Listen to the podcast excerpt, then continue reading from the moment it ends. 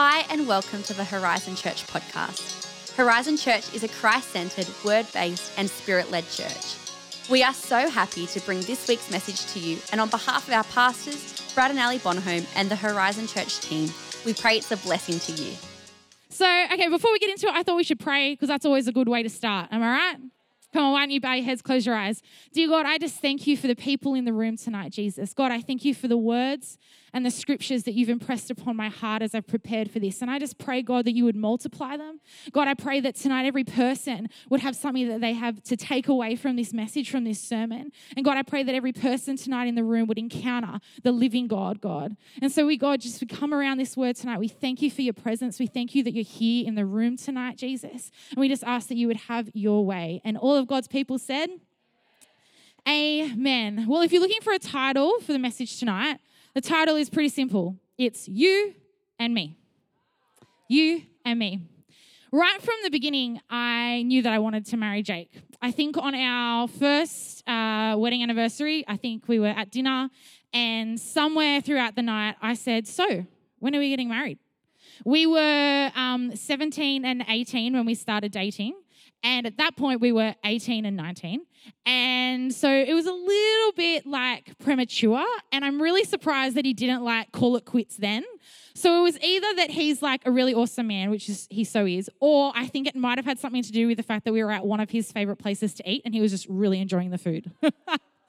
um, in 2014, I started to get a little impatient. So we were almost four years dating at that point, And I was like, in my final year of uni, I was like so ready to like, you know, really step out like into the world. It's like, okay, I've got my degree. Now I need to get married. This is this is the way that we've got to go.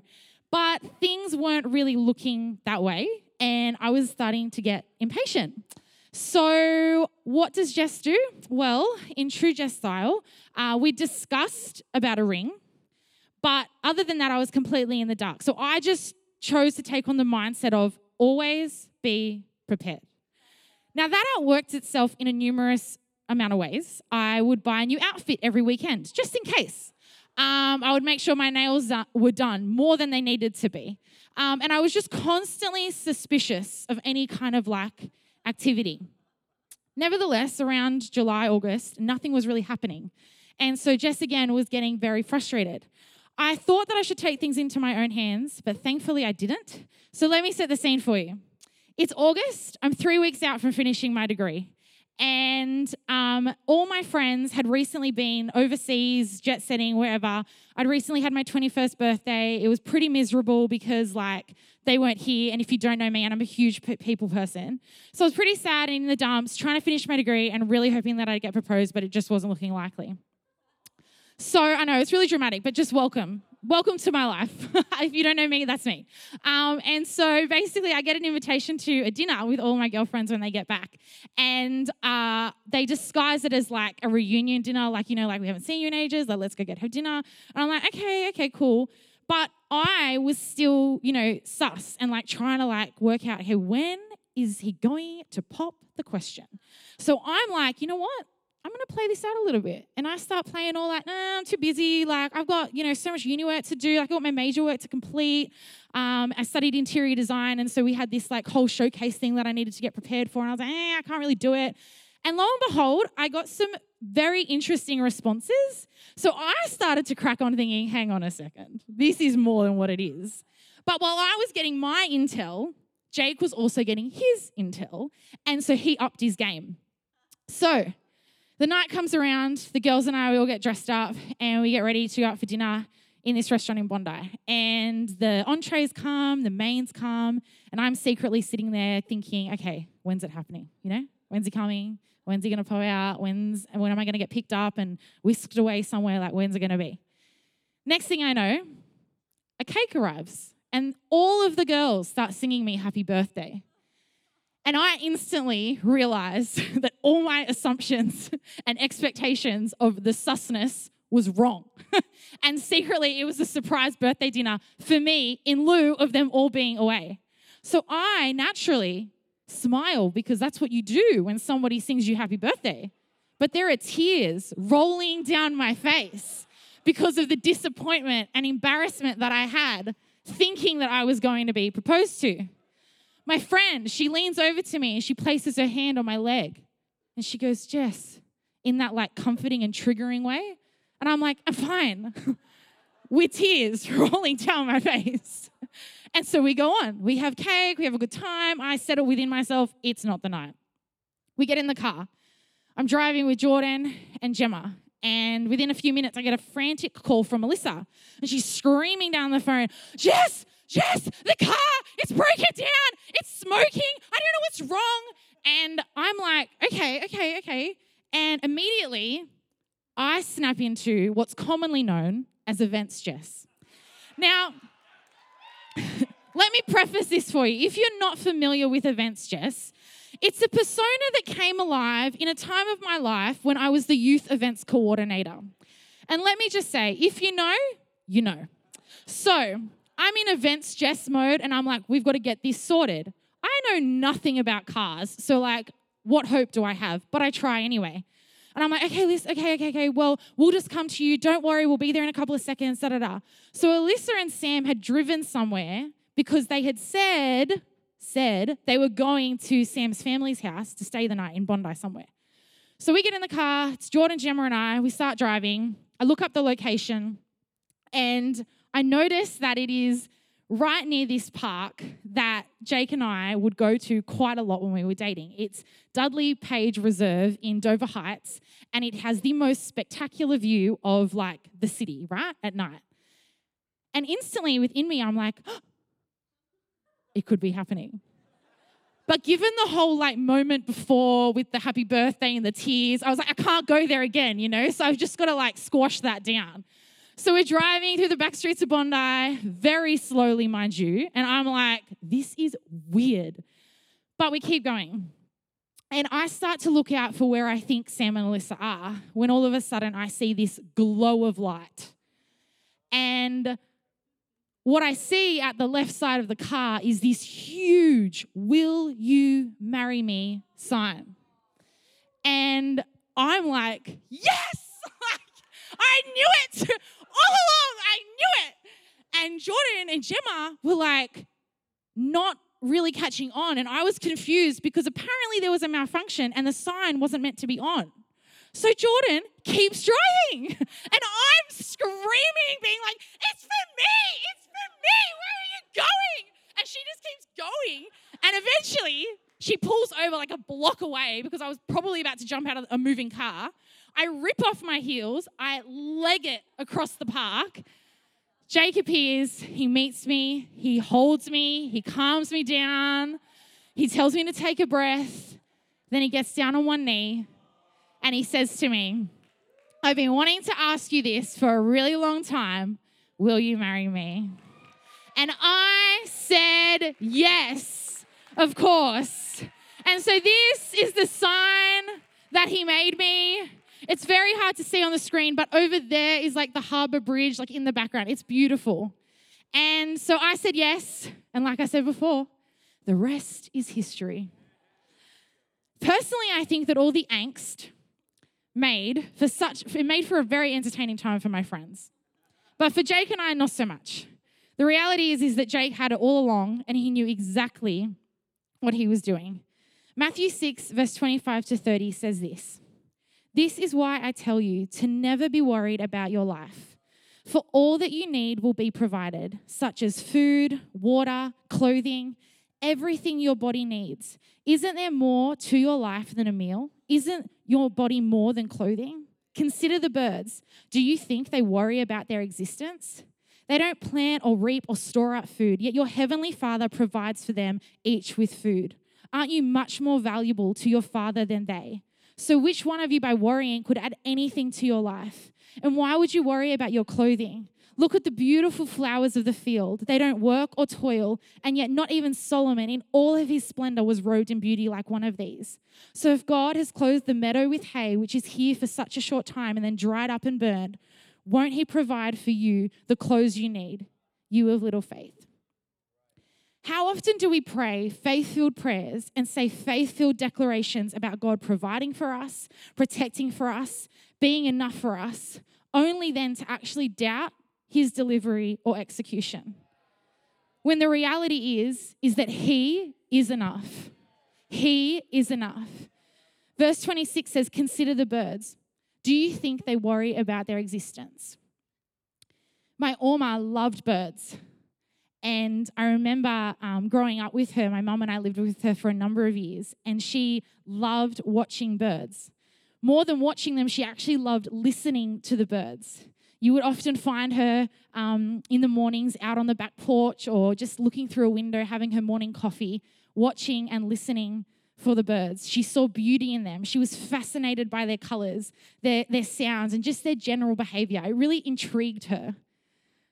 I don't know about you, and I don't know if you've ever considered birds. I personally am not a bird watcher, and I personally don't really consider the birds. But when I do consider a bird, in this case, I naturally think about what they don't have. I think that they don't have the cares and responsibilities that I have, that their world actually looks very different to what my world looks like. Yet in this scripture, God wants us to consider them. And it's not because of what they don't have that He wants to draw our attention to, it's actually because what they do have. See, the birds actually have freedom and they have a certain peace that my Oma actually understood and knew. Matthew 18, verse 1 to 3 says, At the time, the disciples came to ask Jesus, Who is considered to be the greatest in heaven's kingdom realm? Jesus called a little one to his side and said to them, Learn this well. Unless you dramatically change your way of thinking and become teachable and learn about heaven's kingdom realm with wide eyed wonder of a child, you will never be able to enter in. In year eight, I went on a holiday to Fiji with my dad and his family. And I have a cousin, his name is Alex, and um, he, like me, we're only children. And so growing up, we were quite close.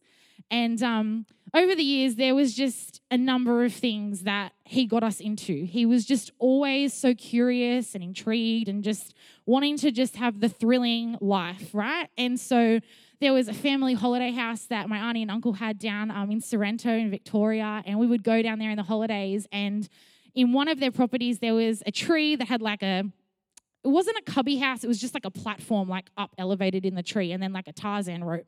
And one day, Alex is like, I reckon we can swing from one tree to the other. And I'm like, yeah, you're dreaming, but okay. And so we try, and lo and behold, Jess ends up winded with a sprained ankle on the floor, attempting to get from one tree to the other. Another time, um, he went through, like Jackson, he often went through phases, and he went through a go karting phase. And he built all these billy carts with my uncle. And um, there was this one time, their holiday home was kind of like in a cul de sac and like right at the top of a hill. And Alex wanted to see how much air he could get with this billy cart going down the hill, despite the fact that we were told not to ride the billy carts down this particular hill. And so, what do we do? We ride the billy carts down the hill. And let's just say we very much learned our lesson. but on this occasion in Fiji, Alex and I were just, I don't know, around the pool or something. And um, he said to me, he goes, Hey, cuz, maybe we should go for a kayak across the bay. And I'm like, Okay, cool. Now, this like island that we were on was kind of shaped like a horseshoe. And so from where we were, like if you went to the shoreline, you could see the other side of the bay. And we'd seen adults go out, we'd seen heaps of people like go and kayak and it looked like so much fun. And we are like, we're wondering what's on the other side of the bay. Like it looks really like peaceful and it looks like there's a really awesome beach over there. There's probably some awesome rock pools. Maybe there's some like, you know, animals that we can find. Who knows? Let's just go. So we hop in a kayak and we go. We start paddling and paddling and you know the water's that beautiful like aqua blue color and so clear. You can see everything underneath you. And the sky's clear and there's a beautiful gentle breeze. And so we're paddling and paddling and paddling and paddling. And the other side of the bay doesn't really seem to be getting any closer to where we are. And i'm probably more aware of this than him but with my cousin i very much play the role of like i don't want to look lame so like i just go with the flow you know and so we're paddling and paddling and paddling. And what become what was like clear kind of blue water and nice clear skies turns into grey skies with stormy clouds and treacherous seas. And we are stuck in the middle of this bay with like no idea what to do and no ability really to get to either side of the shore because it's just both as far away from each other. So what does jess do? I panic And I'm screaming at my cousin and I'm like, why did you do this to us? Like, why did you think this was a good idea? And I'm like regretting my decision. And I'm like, why did, why did I trust you? And so we look back towards shore. We start like trying to paddle to get back. And like the current's now against us. And so we're not really moving anywhere. And all of a sudden we see like a boat in the distance. And both of us are like, we think it's coming. Like maybe it's coming. But like, given we didn't gauge the whole like bay thing too well, we were kind of like, we don't really know. But sure enough, it was my uncle. And he'd seen us go out He'd also seen, unlike us, that the weather was changing. And so he sent the, whole, the hotel staff to come and get us. And let's just say, I, after that scenario, had very little trust in my cousin ever again. It's truly amazing what wide eyed wonder will get you to do. It disregards all logic and instinct because childlike wide eyed wonder will override all reason and get you to do the wildest of things. One of my favorite things um, about being on our creative team and leading our church in worship is hearing you guys all sing. It's honestly the best. Any you ask any one of our creative team, they'll tell you the same thing. Getting to be on this platform and and just hearing your voices and your hearts sing out to God, it is so angelic and so heavenly, and it is beautiful. And um, I joined our creative team when I was in youth. Uh, we had our youth program out in the foyer in those days. And I remember one of the first times I was ever on, I actually fell off the stage. Thankfully, that stage out there isn't as big as this one. So it wasn't that big of a deal, but it definitely was embarrassing. And I do remember it. And, um, but back then we didn't have all like the fancy technology and kind of everything that we have in here now. It's very schmick and very professional. And um, so in the last few years, one of the things that I've had to get is a set of what we call in-ear headphones. Now, in ear headphones, if you don't know, um, all of our band and singers wear them. And um, they wear them so that our music director can communicate to us and guide us through the set. Um, we wear them so that we can keep in pitch, so that we can hear, you know, for the singers, we can hear the other harmonies, we can keep in time, all of that. But here's the thing I don't exactly wear them the way that you're meant to wear them. See, what I like to do is I like to wear them with one ear in and one ear out because I really like to hear you all sing. But as Jared loves to tell me all the time, that is very, very, very, very wrong, Jess. And so every time I'm like, excuse me, sound man, can I just have a little bit more? He's like, just put your other headphone in. he gets very annoyed. But anyway. So even though I know that I should have this other headphone in, I realize that it's terrible for my hearing, which I already have really bad hearing. So I'm not exactly here, I'm not exactly helping myself. I don't get a full mix of the sound by having one headphone out. And so what happens is is I get an out of balance mix, right? And often we approach our relationship with God in the same way. We know that he's enough.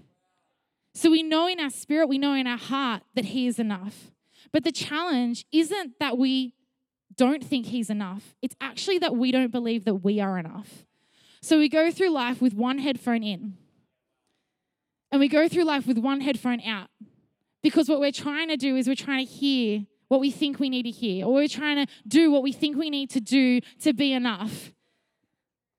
We're still technically connected to God because we've got that one headphone in. We're still technically in relationship with God but we have this out of balance mix of the life God has for us. See, the second thing that we need to understand tonight is that while He is enough, you too are enough. For most of my life, I personally have really struggled to believe that. Growing up, um, my mom and dad lived in separate homes, and I thought that was normal until I realized that it wasn't. Uh, my parents separated when I was a baby, and so it's literally all I ever knew. I remember loving having every second weekend at dad's. I thought it was a treat, thought it was a holiday. And um, most of the time, we'd spend that time with family or with his partner at the time. When I was seven, my mum and I moved from Melbourne to Sydney. And um, what was every second weekend turned into every school holidays. And I'd go down get on a plane as an unaccompanied minor and uh, go spend a week or so with dad every school holidays. And again, we would spend the time with family or with his partner. And there was this common theme of really there not ever being a lot of dad and I time. And I think over the years, the seed was sown, the, the thought, the question, am I enough? And the truth is, is that what my reality presented to me led me to believe that I wasn't. I would hope and hope and hope that I was enough. I would hope that I'm enough for my dad for him to visit me rather than me having to visit him. I would hope that I'm enough for him to want to get to know me, the real me, not just through the same three questions he asks me every time. I would hope that I'm enough for him literally to do anything for me without me having to ask or give him a good enough reason as to why he should. This thought, am I enough? It literally has been my way of life, my way of thinking.